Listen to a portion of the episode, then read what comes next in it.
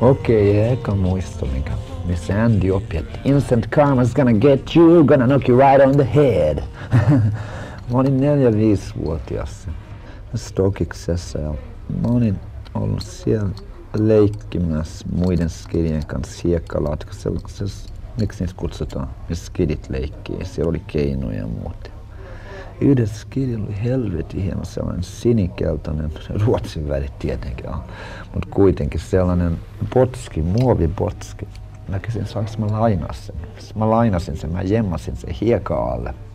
Mä lähdin himaan se skidi. Ei mulla se on jossain siellä, se ei tietenkään löytynyt. Se on mutsille Mun täytyy käydä, mä unohdin jotain tuonne leikkikentälle. Snadisti sateinen päivä, täytyy josta pari ison kadu yli ja niin edelleen.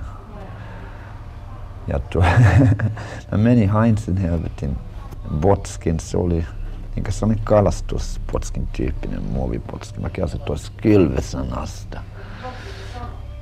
tietenkin mä muistin, minä mä olin jemmannut sen, mä otin sen sieltä, sitten mä lähdin takaisin himaan. Mä en siikannut liikennettä ollenkaan. Ja tietenkin eka juttu, auto ajoi mun päälle, mun meni va- se, en mä muista enää, taisi olla vasen jalka, meni reidessä poikki. Ja sitten tuli heti instant karma ja sitten mulla oli koko loppukesän kipsi jalas ja vittu se kutis, tiedät, mä muistan. Mä en päässyt, meni reiästä ihan tuon nilkkaan asti se kipsi. Mä en millään saanut muulla keinolla, kun mun oli pakko suoristaa noit hengarit, millä pannaan kuteit, niitä ohkaasi, että mä sain raavittua missä, kuti, missä kutina. Ja mulla oli noin crutchit, siis noin kävelykepit molempiin käsiin, mutta tietenkin mä unohdin ne hetkessä, niistä ei ollut mihinkään. Siellä mä kuulemma hypin kipsi alas ympäri kesää sieltä täällä. Samanen kesänä mä kaikki sit karkasin himasta eka kertaa, kun kytät blokkasi mut jossain toisella puolella kaupunkia ja kysyi, että missä asut. Mä sanoin, se iso talo siinä puiston vieressä. Ja ahaa. Ne ajelutti mua kuulemma siinä kolme neljä tuntia. Että mä sanoin, että toi on se talo. Ja mutsi avasi oven ja sanoi, että mitä se nyt on jo tässä tehnyt. Mä olin kai saman ikäinen suurin piirtein. Oliko tämä ennen vai sen jälkeen? Mun musta tuntuu, että oli vähän ennen tämän jälkeen. Niin, kytät sanoi vaan, että ei, että poika oli eksyksessä. Se oli kai lähtenyt katsoa omia juttuja, mutta se kiinnostavin juttu tässä oli, että vuosi myöhemmin siikasin vanhateloskirjaa ja Saitsin kirjaa Tukholmassa. Ja mä istun jonkun helvetin, jonkun parin muun skidin kanssa. Tällainen, mikä tää on? Tuollainen vesijuttu. Tätä tulee jossain Kungstre Kuudenissa, missä oli vettä ja muuta. Ja mä sitten on kuuma kesäpäivä. Ja se oli se päivä, kun mä karkasin himasta. Mä tunnistin itseni. Mä tsiikasin tätä vanhaa kirjaa. Mitä helvetti. Kaikki ulkomaiset osti kelsvaamaan, että on Nastu Seppä pikku kundi tuossa. Vittu, kun mä että kundi oli silloin jo eka karkumatkalla himassa. Neljä viisivuotinen. Yeah. Faija oli kaiken maailman bisneksiä ja diilejä. Musta tuntuu, että siltä tuli se fiilis, että Suomi ei ollut tarpeeksi saavalla fiiliksellä. Ja se oli paljon muutenkaan himassa, matkusteli paljon Saksaa ja Ranskaa ja niin edelleen. Me oltiin vitusti yksi mutsin kanssa, faija matkusteli ja toi toi. Mä uskon, että se oli se syy. Se oli Castrol Oila joku, äh, siis öljykomppanialla joku myy, myyntiduuni, että se joutui matkustamaan paljon. Olet sä ainoa lapsi, että olisi saduksia siis? Ei, ei, mulla on pikkusysteri ja iso broidi. Toi toi. Iso broidi on nyt tällä hetkellä on Saksassa. Sitten menee sieltä, se matkustelee helvetissä. Ja systeri on... Pikkusysteri haluaa pitää anonin, anon, äh, stay anonymous. mulla on loistava mutta silloin, että toi, toi vieläkin helvetin hyvät värit. Ah. Mutta kyllä siinä varmasti oli duuni siellä, kun kelaa näin taaksepäin. Huh, huh, vittu, näin olisi ollut haluaa sen kengessä. Mä muistan että hiekkaa pikkusisterin suuhun ja jumalauta. Mä muistan, kun Broidi sai se jonkun vuoden vanhempi sai. Se oli siinä ja sitten sille ostettiin joululahjaksi, oliko se joku synkärilahja niin kemiat setti, tiedät sä, missä voit blandaa itse. Tietenkin mä menin blandaan kaikki ja kokeilin mikä palaa, mikä ei. Sitten yksi päivä kaikki verhot alkoi palaa, kun mä kokeilin sitä mutsiuksen, mitä vittuta. Että se päätyi siihen pisteeseen, että jos jotain tapahtui meidän himas, niin mä olin se, joka se on tehnyt. Että ei tarvinnut kysyä kahta kertaa. Se oli ihan selkeä, että sä olit semmoinen elohopea, joka... Ja, se oli aika helvetin selkeätä. No, Vaikka se muuttui teinivuosina, kun mun broidi alkoi murtautua kaiken maailman noihin lafkoihin ja alkoihin varastaa viinaa silloin, kun me oltiin muutettu Suomeen takaisin. Mutta siinä iässä mä olin niin tosi, mä olin sen mustavallas. Mä en synnyin, mun mutsi sanoi, kun mä synnyin, että se oli ihan mieletön juttu. Mun isoäitihän tota, noin synnytti mut. Synnyttänyt tuhansia lapsia, sanoi, että koska mä nyt toista lasta tuleva ulos silloin. Mulla tuli toinen nyrkki ensin. että mitä helvettiä, että tää on ihan tosi omituista. Sillä mä kuulemma tulin tähän maailmaan. Yle puheessa. Radiomafia. Kohtaaminen. Joo, joo, mä muistan, että me venattiin, että naapurista jossain, jos on joku tyyppi, missä me ei digattu, menisi koisaan. Sitten me haettiin, tota, mikä toi on, vaahtomuovi. Tiedätkö, silkasit sen päälle ja vedät ikkunaan, se fönärin, se vetää kauheat soundiin. Ja me ne on nukattamaisella. Ja sitten me alettiin kolme, kahden mun hyvän friendin kanssa. Ja sitten juostiin helvetisti ja naurettiin. Ja sitten mulla oli jotain ihme kauheat vihoja. Meidän naapurissa se tosi ystävällinen vanha lääkäri. Aina kun mä oon kipeätä, se tuli siika. Aina kun mä näin. Mut siinä vieläkin hävettä, mä kuulemma syljin sen päälle. ja, kai mä olin aika käden täy- täydellinen silloin. Käsi täys, kädet täys. A handful, miten vitu sen kääntää. Mulla ei ollut mitään sellaisia niinkö make-believe-ystäviä niin kuin Kidilla on. Mä olin aika paljon todellisuudessa. Mä yritin siitä saada kaiken irti, mitä mä pystyin. Ja toi, toi. Se oli se juttu mulle. Mut se Faija yritti vetää raja, mutta mä menin aina sen yli. Muistan, kun Faija oli ostanut uuden auto, oliko se Mersu taisi olla jotain vuotta kuusi. kuusi, kuusi, kuusi, samaa ikää, jotain sellaista. Niin se oli jättänyt vahingossa avaimet sinne ja mä olin ollut joskus se yhdessä ja leikki ajanut, tiedät. Mä kelasin, että joo, mä oon kokeillut tätä ennenkin, että mä en klaaraa, mä lähden ajelulle, mä saan sen jotenkin käyntiin. Ja siinä oli tieduuni siinä vieressä, että ne kaivoi jotain ojaa siihen kadulle. Mä sain jotenkin sen auton sinne ojaan, että se oli niinku, siihen ei tullut skraadiikaan, mutta se oli täysin sivu, sivuillaan. Ja silloin mä tiedän, että huh, huh että jumalauta, nyt jemmaan. Ja mä kelasin, että vittu, mä olen jemmassa. Suurin piirtein puoli 12 siinä yönä. Ja sitten tuli kauhean nälkä. Oli pakko lähteä himaan, kun mä en tiedä minä muualle, mistä mä saan safkaa. Ja mä kuitenkin, olin liian, kuitenkin liian nuori mongaamaan yksin sillä Mä en tajunnut, mä opetettiin, että perheet tulee aina kaikessa. Kun sä mongaat chao, niin sä mongaat kaikille. Ja sitten tuli lärvi. ja se oli pahin tiedä selkäsana, minkä mä muistan kasvaessa. Olet kurja, yritettiin pitää, mutta sä Yritettiin, mä livadin aina veke ja oli kauhea, kuulemma kauhea matsi saada mua kiinni. Mä menin sänkyjen alta toisen sängyn alle ja sitten mä vittu ryömiä juoksin. Et veti ainakin parikymmentä minuuttia puoli tuntia, että sai mut käsinsä. Et mä olin niin kuin sä sanoit, Quicksilver, elohopeaa. Mä en oo käynyt missään rippikouluissa tai muissa. Eikä se tullut kysymyksekään. Ei kukaan kysynyt, haluanko mä käydä. Pikkusysteri taas käydä ainoastaan sen vuoksi, koska sen friendit meni jonnekin leirille. Se halusi leirille. Sen vuoksi se meni rippikouluun. Mä ja mun praalo ei ole käyty. Ai, toi, toi. Uh, mä aina vaan venyttelin ja venyttelin aika pitkään pystyi venytellä, mä huomasin. Me murtauduttiin kellaroihin, hengaitiin kaduilla, snade jengitappeluita. Tää oli siis sisäkaupunki ja pelattiin helvetisti fudista. Ja jos mä aletaan puhua niin kymmenvuotiaasta ändistä, niin silloin mä olin täysin musiikkiinessa jo. Mark Bolan oli tosi iso juttu. Praalo kuunteli Led Zeppelinia ja muuta. Deep Purple Machine Head oli helvetin uusi LP sillä se oli paras nimi, mitä ne koskaan duunas. Mä muistan vieläkin, kun toi Living Loving Maids soi radiossa. Mut mulle kolahti ekana näistä rockstaroista Mark Bolan. Varsinkin se akustiset jutut. Mä en ollut vielä edes kelannut sähköskevoja. Tää on, joo, mä olin kai vähän nuorempi, mä olin kai kahdeksan, koska joskus kymmenen iässä mä olin ihmisiä. Hankit sähkö, mä haluan sähköskeva, mä haluan sähköskeva. Sitten mä sain sen myöhemmin, mutta Tämä oli silloin, mä digasin Deborahsta ja kaikista.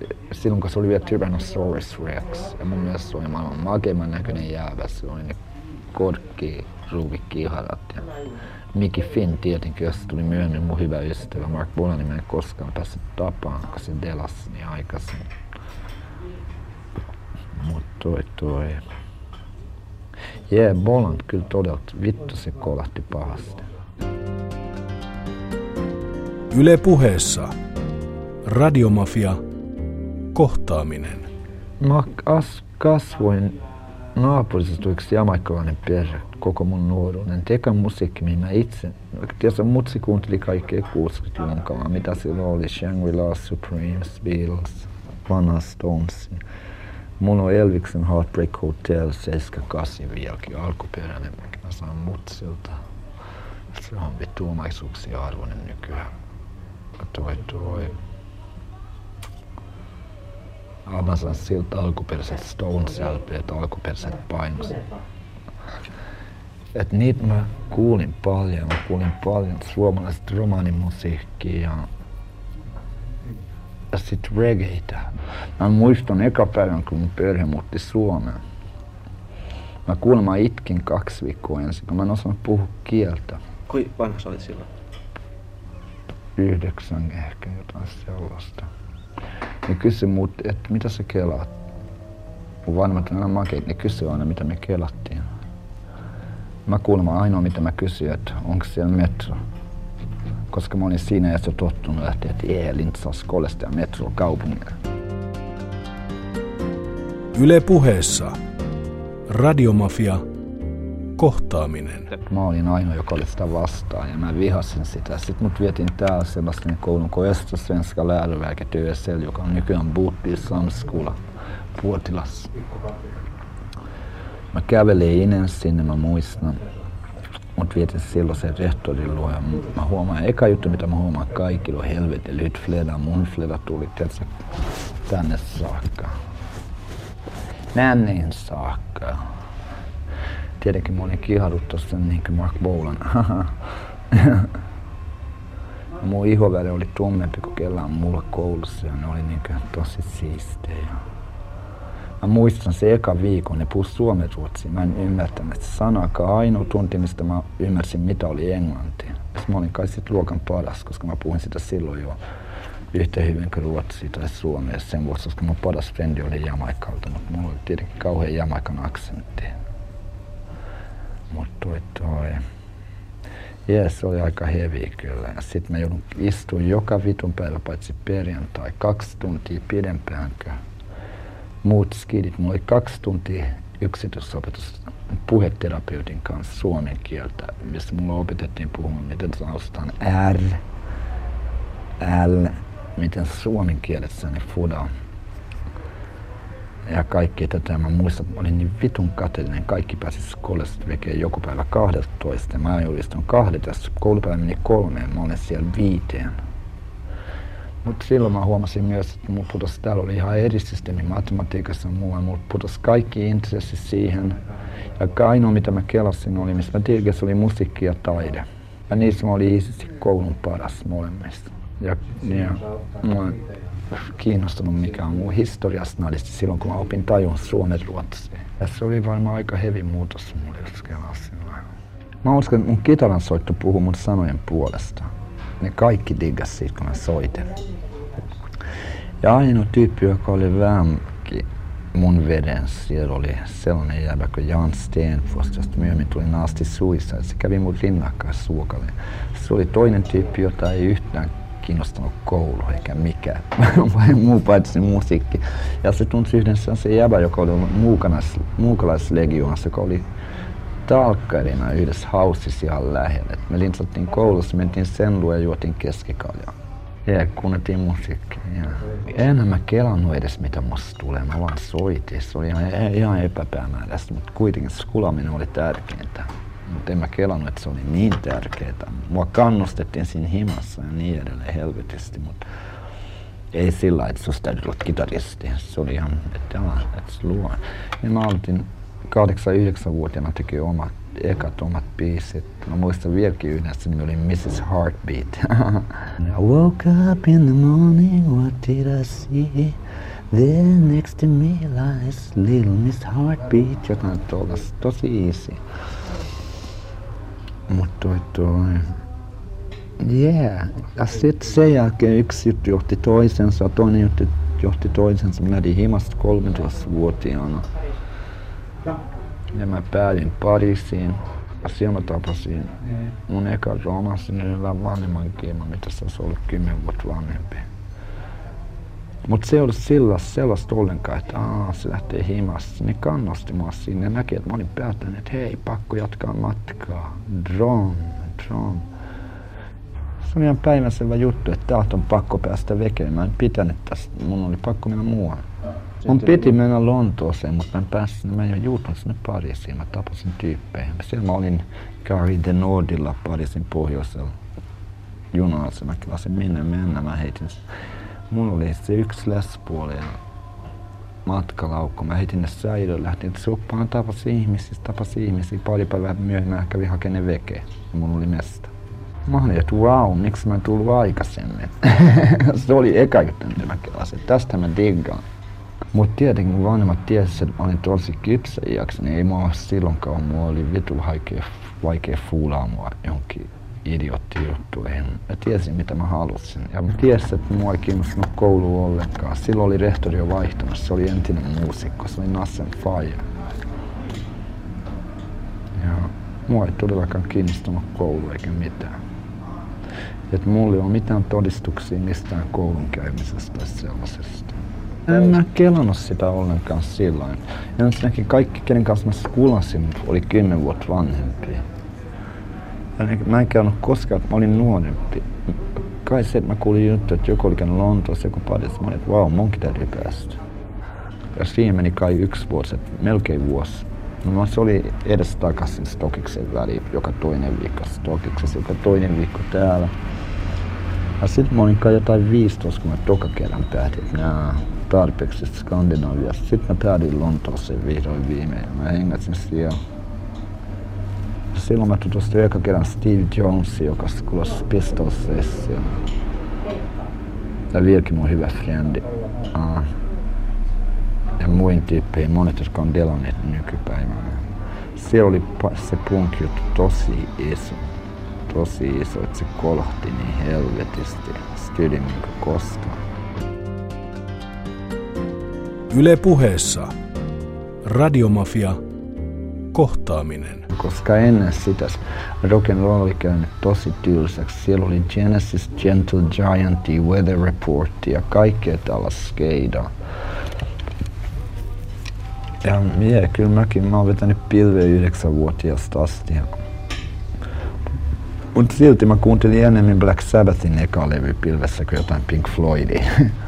Lontoossa oli nasta hengaa. Siellä oli helppo elää, elää ilman fyrkkaa. Oli vaan vitunlaista hengaa keikoilla, mutta päästettiin klubeihin vaikka mulla ei ollut ikää, koska ne tiesi, että mä mokailu itseäni siellä. Mä vedin ehkä pari bissejä, mä en koskaan tokannut paljon, mä vedin enemmän pilveä.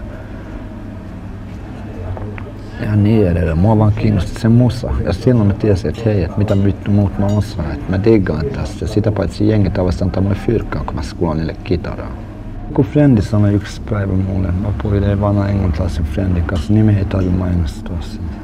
Se oli kuitenkin kuuluisa musta, mutta se on koskaan tällainen muuttojyyppi, joka on yhtä kotona South Chicagossa tai Lower East Side tai Detroitin slummissa, minne kukaan muu valkoinen ei uskaltaisi edes mennä. Paitsi mua.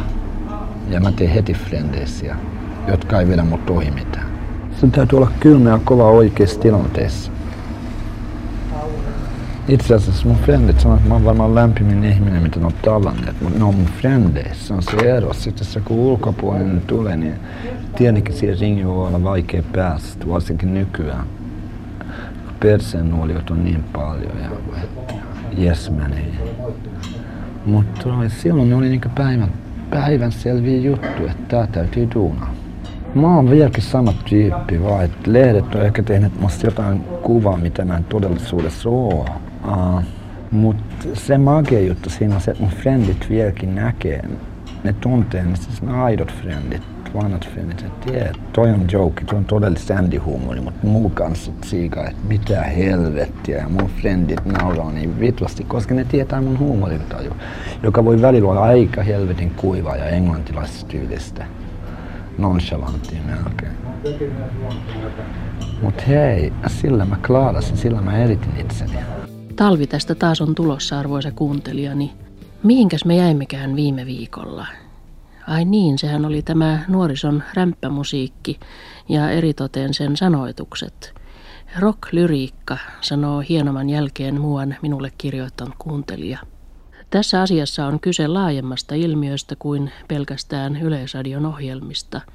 Onhan niitä törkylevyjä myytävänä jokaisessa äänilevykaupassa ja supermarketissa – ja siellä ne ovat ja pysyvät nuorten saatavilla, vaikka me emme soittaisi niistä pätkääkään. Tämä ei siis ole ainoastaan yleisradion asia, joskin meillä tietysti on suuri vastuu siitä, mitä me kuuntelijoillemme tarjoamme. Silloin oli Kill City Club ja mä aloin pyörittää sitä Ralph Örnin kanssa. Se oli mieletön, se oli melkein kuin hippikommuni, tiedät Tai sillä niin kuin kaikki wayward people eri puolilla. Siellä mä tapasin Kellogsin, siellä mä tapasin Jaana Rinteen, Ralfin kautta, Ralfin kautta kaikki nämä. Tämä yksi sanskalainen valokuvaaja, mikä se nimi on, mä en muista. Ja Widowsit ja silloin Problems, se oli ennen kuin Pelle Mediana oli edes soittamassa stadissa. Ja siellä me bailattiin. Diinalit tuli myöhemmin siellä oli ainoastaan niin kuin, tosi niin alakulttuuri-ihmisiä. Mä olin niin seas alkuaikoina jotain tosi vanhoja holisteja nistejä.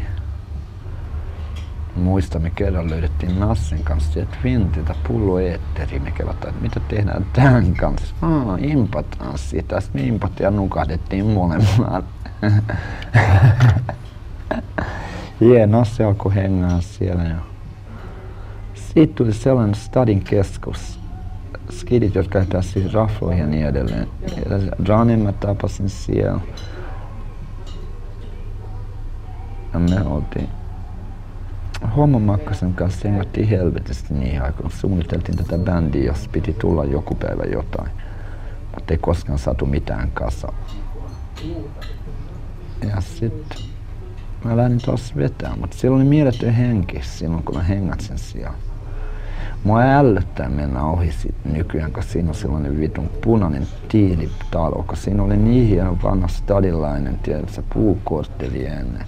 Miksi selvitis ei panna niitä fyrkkaa ja kunnosta niitä hausseja? Stadios pitänyt vähän omaa imagoaan enemmän, mutta mä uskon, että ihmiset on oppineet nykyään enemmän, ettei ne revi enää noita vanhoja historiallisia mestoja Kyllä mä muistan yksi kerta me justiin Haaneen jotain 30 tiinari huusi jostain kaukaa heitä siikakaan liimafledoin. Mutta mä olin niin tosi hyvä tuossa cross country running maastojuoksussa, että ne jäi vekeen. Mutta kuulin välistä että siellä se on hakattu ja tätä ja tätä ja bla bla ja mä ihmettelin vaan, että mitä helvetti, että miksi jengi hakkaa toisia, että on ihan järjetöntä. Että pitääkö tappaa joku ja sitten istut linnassa ja tosi mies vai? Yeah. Ja sit sä et koskaan enää sopi yhde, yhteiskuntaan kanssa sijoittua. Me bunkattiin silloin Vuosaadessa. Tota noin, kun muuttiin Suomen takaisin. Siitä mä en pitänyt yhtään, kun mä olin tottunut asun keskellä kaupunkiin. Ja se oli onko lanteen mulle. Me oltiin oltu siellä jonkun aikaa. En mä tiedä, ei niinkään kauan, ehkä pari-kolme kuukautta Prav meni ulos käveli ja tapasi rääkämaalla, niin sillä oli Briad koira. Briada on koirarotu. Ne alkoi jutskaa ja Prav soittaa beissiä ja mä soitin keppiä. Ja Rääkämaa oli just muuttanut Lontoosta Suomeen. Et se kävi läpi samat skeidat periaatteessa. Se oli ollut täällä vuoden ja täysin turhautunut sitten se tapasi samanlaisia ihmisiä kuin itsensä ja sitten ne kelasi, ne panee bändin kanssa ja sitten Se kysyi mun praalolta, tunnet sä kitaristi? Sanoin, hei mun pikkubroljan soittaa paremmin kuin ketään, ketä mä tunnen. Räkämaan sanoi, saanko tulla kuuntelemaan? Se tuli kuulma kuuntelija ja lähti pää ihan sekaisin. Teidän tällaista jäbää olemassakaan. Toi on niin skidi. Mä olin 12 ikäisenä, koska 13 vuotta mä tein ekat sinku ja saman vuonna myöhemmin mä lähdin. Tämä on ennen kuin mä lähdin ekaa kertaa. Briad oli paljon enemmän rock and roll kuin punk. Siinä on aika paljon ikivaikutteita. Ehkä mä en silloin kuunnellut mut iki paljon yhtään vielä, se tuli myöhemmin. Uh, mä uskon, että se oli se taso, minä osattiin skulas sillä hetkellä vaan. Ja se oli täsmälleen, että se teki ekan punklevin Suomessa tehtynä. Se oli puoli vuotta ennen Eppu Normaali, mikä vittu, mitä ne kutsuu aina eka suomalainen punk singer. Miksi poliisi ajaa sillä vittu millä autolla sitten ajaa. Mut toi I really hate you oli kuusi kuukautta ennen sitä tehty. Me kelottiin, että mitä nämä mansilaiset taas brassailee vittu, come on. Ah, mulla oli kauhea päänsärky, kun ilta ennen me oltiin bailattu päästä eka kertaa studioon. Sitten kun mun piti alkaa tekemään mun keppiä, mä kuulin korvalla noista känseistä, korvaluureista, mun meidän rumpalirummut, CD-rummut, vittu mun päässä, kun tuli pahemmaksi. Sitten mä yrjäsin siihen studion koko lattian matolle. Et siitä se alkoi mun pitkään levytysurani. yeah. Yle puheessa. Radiomafia. Kohtaaminen. Ja mä vieläkin vituttaa se kitarasoundi. Siellä oli joku vitu idiootti studiossa. Mä en muista sen nimeä. Joku Kassu jotain tai sitä. Kassu Palonen. Joo, jee, tuo on se nimi sanoi, että ei noin, ettei se kuulosta samalta levyt kuin huoneessa. Ja toi on pahoin skeidaa, mitä mä oon kuullut. Jos se on huoneessa hyvä, se on levyllä hyvä. Se ky- kysymys siitä, miten sä mikität sen. Se jäbä ei osannut siis mikittää. Mulla oli niin vitu hyvä soundi, se tuhos mun skebas-soundit. Tietenkin vaan, että sulla oli vittu se neljä vitonen kädessä, voit siikaa, että vau, mä oon täällä. Ja se riitti, sen ei tarvinnut maksaa mitään. Se oli mieletön, kun me saatiin se diili, Finn, oliko se Finn-levy vai Finn-disk, niin me soittiin Linnanmäen päättäjäisissä, vuosipäättäjäisissä, no joskus syksyllä, alkusyksyllä, kun Linnanmäen päät, päättää kesätoimintansa. Se oli ihan helvetisti jengiä. Se jotain 30 000 ihmistä. Sitten me tultiin lavalle, niin jengi oli niin ihan suu auki. Jengi, kun ihmiset kolmaan valitti jostain Pasilasta asti, että mistä tämä musiikki on näin kovaa. Ja puolet jengistä oli suu auki, toinen puoli ihan, mitä helvettiä tää on. En ole koskaan nähnyt sellaista juttua, mitä me tunnettiin silloin. Sitten keikan jälkeen tuli tämä Robin Lindberg, joka on sen omistajan poika tai pojan poika tai jotain sellaista, että vittu, tulkaa tehdään diili. Mä olen, että diili vai? Jee, yeah, tehdään diili. Mä muistan, että me tehtiin se eka Briad niin siellä oli jotain, Armi Aavikolla oli silloin joku sidän muotoinen tarra. Me tehtiin halvas pornolehdestä rinnat ja vedettiin tussilla Briad ja niitä kauhean kasa. Niitä oli ympäri stadia. Hyvin nuorelta nuorisolta on turha odottaa, että se tajuaisi, mitä on kypsä ajattelu. Sen on yhtä mahdotonta tajuta sitä kuin 1700-luvun ihmisen olisi ollut tajuta, mitä on sähkö. Tämä asiakin meidän pitää ottaa huomioon muun muassa siten, että autamme nuorisoamme tajuamaan, että yhteiskuntamme on moniarvoinen ja tajuamaan myös sen, että rockmusiikki ei ole mikään inhimillisen kehityksen huippu, vaan kenties vain yksi ohimenevä kehitysvaihe korkeatasoisemman musiikin ymmärtämisen tiellä. Sitä jengin täällä pitäisi oppia, niin stadissa kaikki vetää tätä piiriä. On sellainen juttu kuin Adrenal. Se on luonnollista kamaa, se lähtee itsestä ja vittu se asuu paljon korkeammalle kuin se skeida. Mulla oli ihan selkeä, että se selkeni päivä päivältä, minne mä oon menossa. Mä tulin yhdet jutut takas, niin Atte Blom soitti mulle Tukholmaan ja sanoi, että ei, kuka, ei Atte soitti, kuka vittu mulle soitti, mä en muista joku sanoi. Taisi olla Taskinen, tuutti sotaan kitaraa, mä soitin Attelle, mikä tää pienen miljoona juttu saa. Ei oliko se Pave Ma- musta se oli joku Pave Maijasen bändi halusi tsekkaa, mutta joo, ja sitten samalla Taskinen oli kysynyt musta, kun mua ei ollut näkynyt stadissa melkein vuoteen. Stuna, tarvitaan se Rabidakin tilalle. Rabidak on se. Kysyi ajattelet, että kumpi on suosittu, onpa sanonut Pelle Mirjana, niin on tahdon rakastella sua. Se on ollut ykkös sitten kuusi kuukautta. Mutta jee, mä menen niiden messiin. Ei tarvinnut kelaa kahta kertaa. Sitten mä olin Pelle Miljoonassa. Smakkosen piti skulaa beisiä. Treenattiin trumpin kanssa. Makkonen veti beisiä verta joka paikassa. Kädet ihan skeidana, kun se hakkasi sitä beisiä. Trumppihan vittu rakastui siihen, mutta Taskin ei tiedä. Pelle digas, mutta Taskin ei. Ja sitten siinä tuli sellainen nuori kundi kuin Sami Takamäki, joka ei koskaan ollut vetänyt pilveä eikä dokannut paljon, mutta keskikaljaa. Mä oltiin aika julmissaan niin kaikki muut meni raflaan. Ai sä et pääse sisään. Sori, kun mulla oli väärennetyt paperit, mä pääsin sisään. Ja se pikkupoika sitten siitä tuli kamanvetäjä vuosien mittaan. Rengas oikeassa seurassa. Se oli ihan uusi juttu. Mä en ollut koskaan kiertänyt Suomea alussa oli helvetin kiinnostava, mutta sitten kun mä huomasin, että mä mennä toka kertaa samaan mestaan, mä menin, että miten vittu, että on päin vittu, ei tämä näin lyhyen voi loppua. Ja silloin mä jo tajusin, että ei tänne voi jäädä, tämä on itsemurha. Tarvii paljon isommat kurjat. Ja siksi mä lähdin Pelle Miljoonasta niin kuin mä lähdin. Mutta tämä törkymusiikki, jotakin sille olisi pystyttävä tekemään, eikä mielestäni rocklyriikan puolustukseksi riitä se, että niinhän aikuisetkin puhuvat. Törkein sanoin, kirosanoin ja muin siivottomin sanan kääntein. Tietenkin on päinvastoin niin, että jokaisen ihmisen pitäisi yrittää jotenkin jalostua elämänsä varrella ja pyrkiä eroon kehnoimmista ominaisuuksistaan, eikä hankkia niille siunausta sanomalla, että niinhän kaikki tekevät.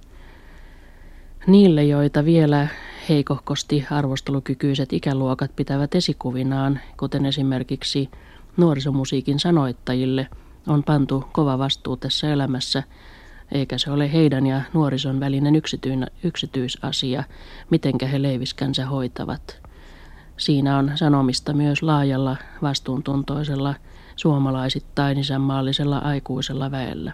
Se oli Suomessa mieletön heräämisen aikaa, mä huomasin nuorien puolelta enää ei kuunneltu tangoja ja iskelmää. Kerrankin jengi alkoi kuuntelemaan niin tosissaan ja laajasti rock'n'rollia Suomessa. Tosi laajasti. Ei vain joku ilmiö niin kuin Harriers tai Hanoi Rocks, mutta se kosketti koko kansaa varmaan, koska se oli suomen, suomen kielen laulettu. Meni paljon syvemmälle kuin ulkomaalaiset bändit ja niin edelleen. Koska kaikki taisi ne tekstit ja Pelle on helvetin hieno sanottaja suomen kielessä siksi kai vittu opiskeli, että se voi tehdä hyviä tekstejä. Ei se ollut ympäri Suomea siinä vielä silloin superbändi. Ehkä stadilaisten silmissä se oli superbändi, jee, mutta sitten tuli superbändi, kun me kierreltiin, niin me näytettiin, että hei, me voi heittää keikalla paljon pahempaa kuin levyllä.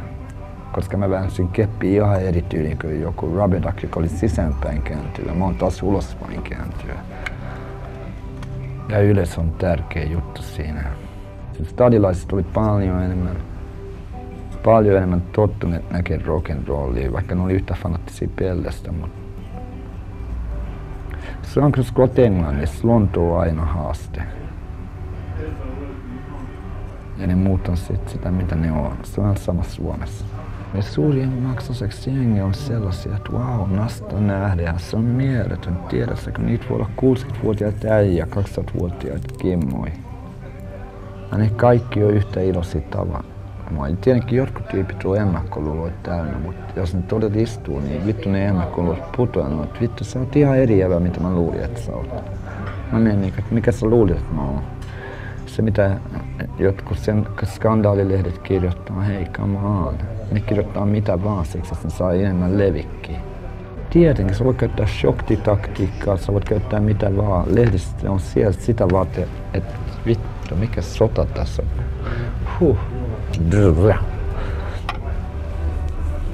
Kelattiin, että mikä pressi vaan hyvä pressi, koska bändin nimit täytyy saada ihmisten korville. Ja kerran jos oli bändistä mitä vaan, niin niistä tuli utelia, että mikä tässä on, täytyy käydä itse tsiigaan.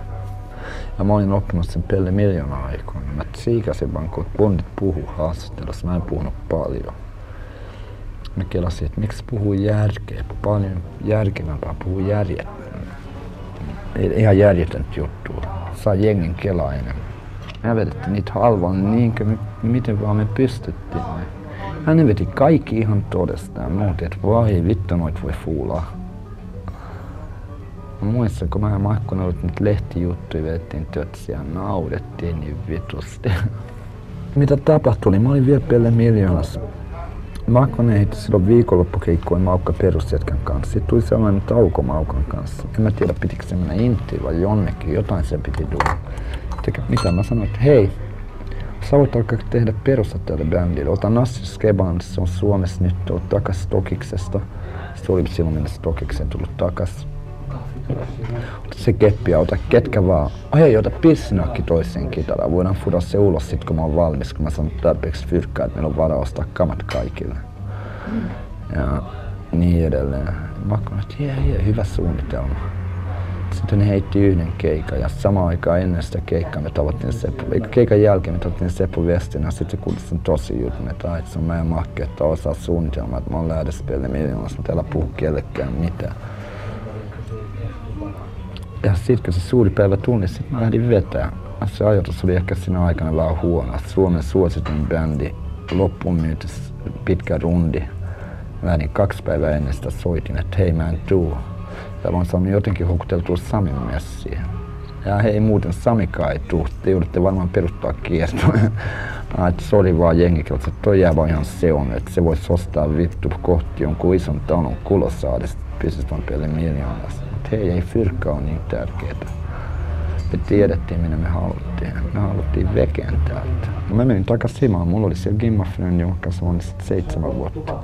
Mulla oli himas siellä. Mä sanoin, että minä stokikseen. Mä menin maankielasin periaatteessa. Mä menin takas himaan. Ja siellä oli Jipo, joka oli mun vanha frendi jolta Varmaan se ja on mun vanhimpia eläviä frendejä. Mä olin ainoa, jolla oli hima. Mä kelasin, että hei hoi, tehkää sama mitä mä oon tehnyt vuodet. Koiskaa sieltä ja sieltä, että sanan fyrkkaa. Kyllä te kohta saatte himaa ja ne tiesi, että. Me treenattiin ihan vitosti joka päivä 12 tuntia. Tehtiin eka levi ja sitten me tehtiin eka kierto, se oli Suomessa. Me käytettiin apuna sitä nimeä, mitä me Sami oltiin saatu Pelle Miljoonassa. Siksi eka sinkku oli Hano Roxviden nimekoja, mitä mä olin sanonut Maukanen muiden tyyppien kanssa.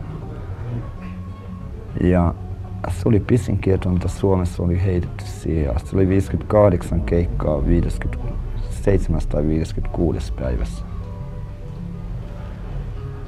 Ja silloin se oli sellainen niin suu auki osasto ympäri maata. Jossain mestossa oli ehkä 230, jossa oli 300 korkeintaan. Hei, mutta se alkoi kasvaa. Word of mouth. Me tiedettiin, että eihän tämä ole mistään muusta, kun vittu täytyy näyttää jengiä. Miten ne oppii, jos kukaan ei opeta? Jengi meni tosi pialle kerran. Mä muistan, mä rikoin pari kaljaflindaa. Sitten mä vittu hypin ja ryömin niiden päällä. Lassi Silpolin päällä, mä saatiin kitarasolo. Mä en saanut haavaakaan. Mä opin sen jotenkin vuosien mittaan. Vittu ryömiin lasin päälle sanotta haavaakaan.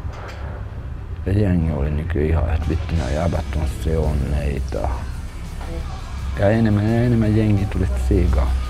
Tässä me niinku suunniteltiin oma Markosen kanssa se meillä oli ihan edes suunnittelu juttu. Kun Seppo ja Richard Bishop tuli mun mielestä, niin sitten se kävi, ne hoiti bisneksen. Ei me voitu hoitaa sitä. Yle puheessa. Radiomafia. Kohtaaminen. Mutta eikö sinulla ikinä tullut sellaista fiilistä, että, että nyt tämä juna menee liian lujaa? Ei, ei se koskaan mennyt tarpeeksi lujaa. Mun makuuni siis. Mä diggasin. Mä diggaan soittaa. Mun mielestä ne mieletön päässä kuulla lavalla joka ilta kerran, joskus kaksi kertaa illalla. What part of England is Finland? Se oli niinku tavallinen kyse, kysymys. Kuka ei tiennyt, missä Suomi oli. Ja me kelottiin, että hei, don't worry about it. Kyllä englanti oli aina päämäärä.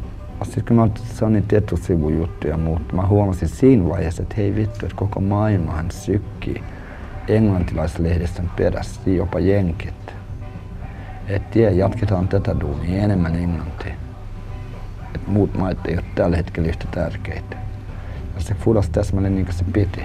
Siksi me saatiin japskidiilit ja muut. Ja kun me mentiin Japaniin, me oltiin melkein supertähtiä jo promotion vuoksi.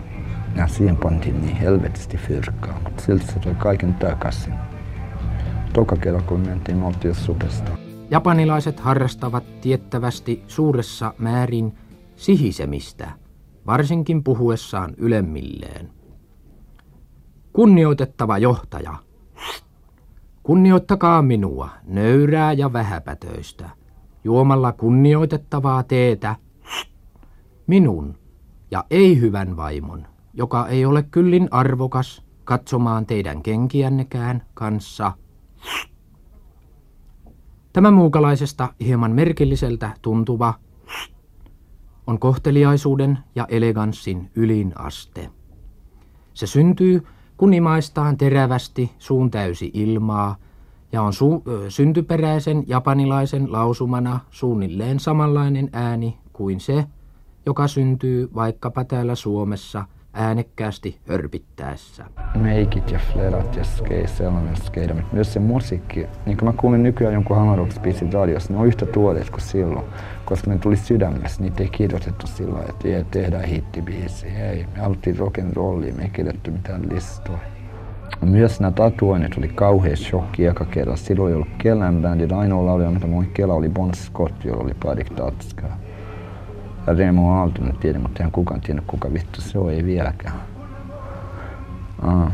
Et siitä tuli myös negatiivista ja positiivista yhtä aikaa. Et musiikki oli vitun positiivista, mutta sitten ne, kelasivat, että me ollaan jotain niin tosi alamaailmatyyppejä, koska Japanissa ainoastaan alamaailmatyypeillä oli tatuointeja, organisoinut alamaailma.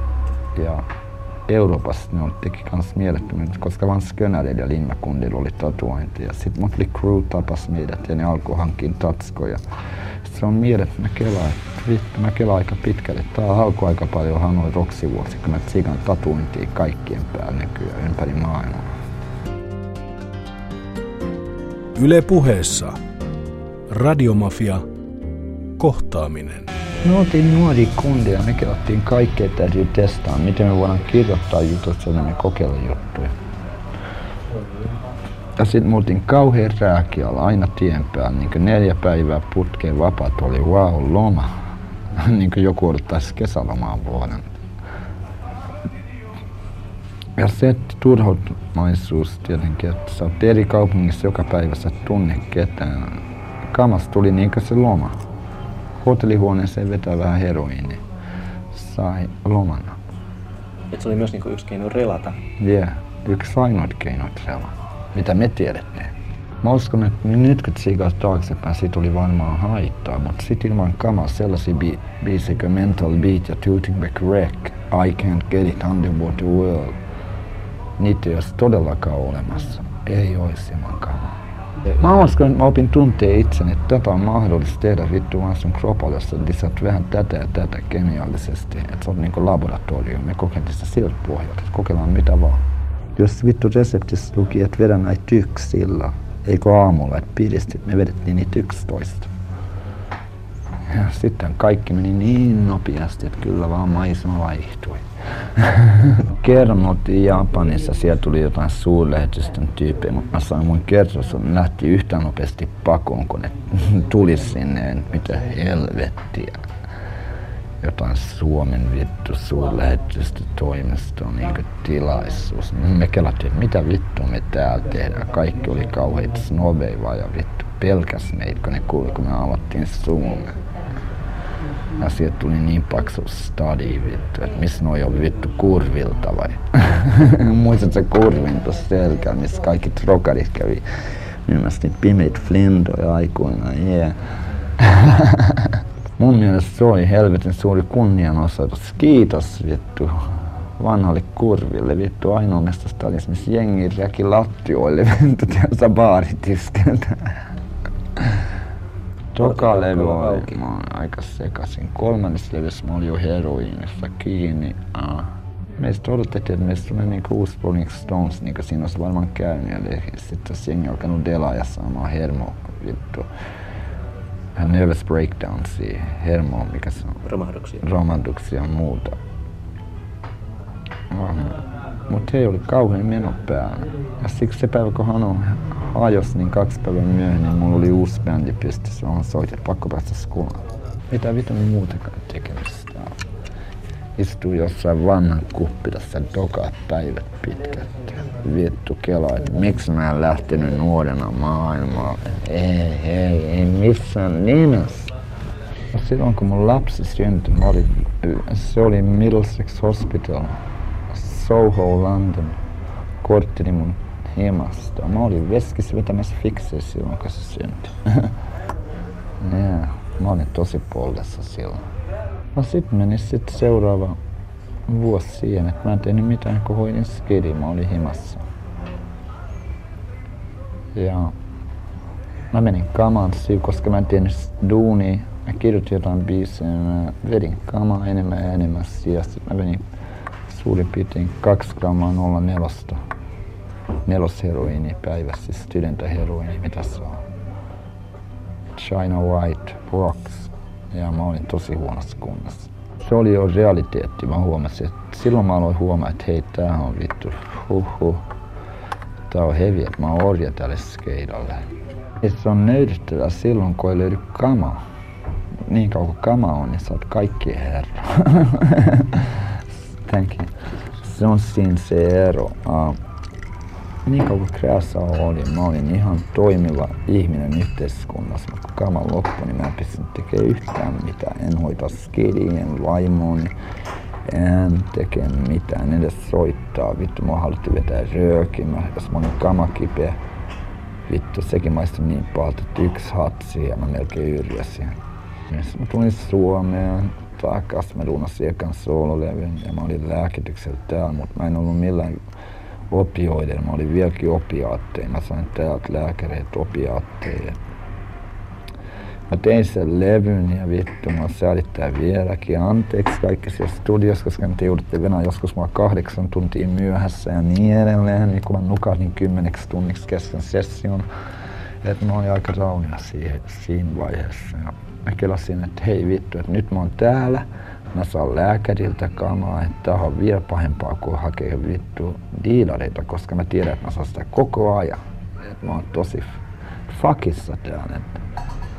Yeah, että pakko lähteä veken takas Lontooseen, pääsin takas Heroon, ja sitten mä kävin, mitä vittua mä teen. Silloin mä yritin alkaa kelaa, että pakko päästä kaamasta eroon. Mä kelasin, että okei, no mä lähden jenkkeihin. Nykki vaan, mä käsin nykki, ei, ei, ei, ei. Mä tiesin heti, mistä sitä puoleen. Mutta Los Angeles on mulle aika tuntematon paikka siellä vielä. Mä olin käynyt siellä pari kertaa. Mä kelasin, että jee, mä menen sinne ja sieltä Intiaan. Mentiin sinne skidimään mun, mun uh, ja toi, uh, mikäs, Jim Ashford, joka on isi Stradlinin bändissä nykyään basissa. Ne haki meidät lentokentältä, heitti meidät hotelliin. Mä olin kipeä jotenkin, onnistuin saamaan kamaa ja mä jatkoin sen vetämistä. Sitten me missattiin sen Intian kone. Ja yhtäkkiä meillä oli oma talo Orange Countyssa. Ja mä en osannut silloin vielä ajaa autoa. Et mä kuivuin siellä. Ja sitten yksi tämmöinen Los Angelesin klubi, mä tapaan Steve Jonesin, joka oli ollut selvänä kaksi vuotta ilman kaamaa sanoi, että ei saa passia, että se on fakis jenke, se on laittomana maassa ja niin edelleen. Iggy Pop haluaa kitaristin, että se pyysi, mä kysyin sua, että Andy, voit sä lähteä duunaan? Onko sulla kama-ongelmia? Mä olin silloin puhtaan. Mä sanoin, että ei todellakaan ole. Mä oon eka kerran puhdasta pitkää aikaa. Okei, mä menin Igin kanssa puoleksi toisessa vuodeksi ja sitten mä kelasin, että vittu mä jaksas kuulla toisen taustalla. Mä lähdin taas. Mä hankin itselleni diilin Polygramilta pysyin puhtaana. Ja sitten tota noin, ää, mä tulin Iggy Pop-rundilta. Mä luulin, että mulla oli 260 000 alaa pankkitilillä. Mä pääsee himaan, niin se on 20 000, mitä se oli, 23 tai 25, jotain siellä, 23 000 jotain, ylivedettyä. Mä kelasin, mitä vittua tapahtunut. Vaimo veti taas hepoa. Ja sitten ei mennyt kauan, että mä aloin taas vetää. Mä katson sitä viikkoa, että hei, anna mulle vähän. Ja silloin mä todella huomasin, että jos mä haluan päästä heposta eroon, mun täytyy päästä tässä naisesta eroon. Sitten tässä on mun elämästä kysymys. Mä olin ollut kuivilla melkein kaksi vuotta ja mä olin takas samassa skeidassa. Mä olin tuhlannut varmaan 2500 000 400 000 dollaria cashina kamaan, heroiinin ja aha. Mä kypsyin täysin. Sitten mä tapasin tämän mun nykyisen, mä olin tuntenut Angelon jo monta vuotta. Meillä oli yksi yhteinen hyvä ystävä, joka oli sen jäävä niihin aikoihin. Mä olin Angela luo ekaksi yöksi. Ja se on ihan selvä, me mennään kimppaan. Mä sanoin, että no, yksi jäbä oli antanut mulle lääkärin nimen, joka hoiti sut heroinista vekeä ilman metadonia, joka on pahempaa 50 kertaa styrimpää kuin heroini. Ja mä soitin sille ja sanoin, että tänään ei pääse yli huomenna. Mä sanoin, että sä joudut viettämään mua kaksi päivää, kun mä fiksaan. Sen jälkeen mä enää koskaan fiksaa, eikä sen ole koskaan tarvinnut nähdä mun fiksaamaan. Et se loppui siihen. Mä päätin ja mä olin yhdeksän kuukautta lääkityksessä. Englannissa mut oli todettua uncurable, parantumaton narkomaani. Et mä sain laillisesti englannista silloin jo diamorphin high joka on heroini. Se kemiallinen nimi. Ampulleissa. Se on niin puhdas, että vettä siihen ja se sulaa itsestään. Ei tarvi lämmittää tai mitään. Sitten vesiampulli ja saat pulveriampulleja. Niitä kutsutaan dry amps, wet amps, ne on metadoniampulleja, 10 milligrammaa. Ja se sitten jäi. Yle puheessa. Radiomafia. Kohtaaminen. Kaikkien täytyy kokea omat tiensä ja mä oon huomannut sen. Se ei auta mitä sä sanot. Ainoa tapa, jos sulla on snadista skidi, ja sinä olet sille esimerkki, mutta jos ne on jo päässeet murrossikä, josta ei ole tehty joku mieletön kielletty hedelmä, kaikkia haluaa sitä. Sen on vanhempien sana. Ai vanhemmat sanoivat, että ei ole nastaa dokavaa, tähän tuntui hyvältä. Vanhemmat sanoivat, että nastaa tätä pille, tämä tuntui, ai heroini, ai mutta tähän tuntui hyvältä. Ei mä ollut paljon läheisempi mutseni kanssa kuin nämä lehtijäävät, että se ei ollut mikään ongelma. Se tiesi, että mulla oli ongelma tietenkin. Se yritti jelppaa, mitä se pystyy. Mutta heroinisti ei pysty auttamaan niin kuin heroinisti itse päättää, päättää auttaa itseään. Linna ei auta, ne ei tapa. Täällä heitetään linnaan tyypit ja annetaan metadonia ja mitään. Ne ei tiedä, että ne voi panna ihmisen sellaiseen tilanteeseen, että se voi kuolla siellä vieroituksesta, joka on aivan sairasta mun mielestä, niin sairasta. Ne ei tajua, että ne tyypit pitäisi ensinnäkin kuskata jonnekin suljetulle osalle osastolle saira. Ne on sairaita ihmisiä, se on sairaus. Ja tosi hevi sairaus. Ei se ole niin kuin joku pilvenveto. Okei, tuo jävä jäi kiinni 10 kilosta pilveen. Viekää se linnaan. Se on tietenkin diilari, jos sillä on 10 kiloa pilve, vaikka mun mielestä pilven pitäisi olla laillista. Mutta hei, Suomen laki menee eri lailla. Sen mukaan sellainen määrä tekee susta diilarin. Siis tässä maassa oot diilari. Siis se tää jävä tietää, minkä kanssa se leikkii viekää se linnaan. Mutta ei tule mitään oireita. Mutta heroinisti on ihan eri juttu kuin joku speedinisti, kokainisti tai mikä vaan muun listi. Se muuttaa sun punaiset verisolut, niiden muotoa. Ja kelaa, että mitä 80 prosenttia suurin piirtein meistä on nestettä. Siis kaikki on mistä nestet löytyy, löytyy näitä soluja. Kaikki ne alkaa muuttaa muotoa takaisin normaaliin kun sulla on vierotusoireita. No se on hengenvaarallinen tila. Moni ihminen on kuollut niin. Mutta se mua vituttaa, että et mun täytyy puhua kaamasta, koska mun mielestä tämä informaatio, mikä mä oon oppinut elämässä, niin se pitäisi olla ihmisille. Mutta sitä ei anneta ihmisille. Sitten tehdään vielä enemmän kielletty hedelmä. Siinä on mysteriaa. Kela, jos kaikki nämä faktat olisi avoinna ihmisille, siinä ei olisi mitään mysteerillistä enää. Se olisi veks, se olisi veke. Et kertokaa ihmisille vittu totuus siitä, mitä, mikä on hyvä, mitä kamat tekee sulle. Esimerkiksi tämä nykyään esimerkiksi Suomessa vittu vedetään alas 200 vuotta vanhoja puita. Joka vitun päivä ja sit niitä myydään, vittu puuta. Sama fiberi saa just hampusta, joka on vuosi, vuosillinen sato. Ja se kasvaa samassa maassa, se ei pilaa maata niin kuin joku tupakkaa, tobacco plants tai joku sellainen. Ja siitä ei tarvitse tehdä mitään sellaista, että se on poltettavaa marijuana. Se voi olla sellaista, että siinä on fiberit ja että ne on paljon stydimpiä. Ja siitä saa sellaista kamaa, joka on kolme kertaa ää, puuvillaa pehmeämpi ja kymmenen kertaa stydimpää. Siksi tehtiin kaikki purjeet aikanaan. Yeah, kaikki tuollaiset. Sitten ne vetää skugenveke, joka antaa meille meidän ilman, tiedät, se puhdistaa ilman. Mun mielestä se on niin tuoksepäinkin, että aa, mua todella vituttaa. Että kertokaa totuus, miksi te fuulatte jengi propagandalla, joka on täysin perseestä. Eihän tää ole vittu joku neuvostoliitto, niin kuin se aikoinaan oli. Toivottavasti ei. Nyt mua vituttaa taas stadissa, kun mä tsiigaan. Heroini on niin helvetisti. Pilvet, vittu, ne vetää kaikki pilvitilarit fakkiin. Sitten ne veti kaikki pilvet kesästadista veke ja arvaa mitä kaikille niille pilvinisten, eikä ne ole edes niste pilvenpolttajille, vittu työnnettiin piriä polle ja antaa väärää propagandaa, että stadissa on tuhat heroinisti, jee, jee, jee, ja stadissa on tuhat heroinisti, vittu tuolla keskustassa kuin Reeperbahn. Uh, ja tietenkin se, että lehdessä on falski propagandassa kaikki nämä drug lordsit ulkomailla kiinnostuneeksi, että siellä on tuhat, no sit saadaan iisisti kymmenen tuhatta, sit siellä on markkina. Ja nyt stadissa vittu, kaikki jotka mä tapaan, vittu vetää polleen noissa vanhoista frendeistä. No niin kuin, että voi voi, jumalauta, vittu jos stadissa tulee heroinikaupunki, niin mä en kyllä tänne takas sitten enää tuu.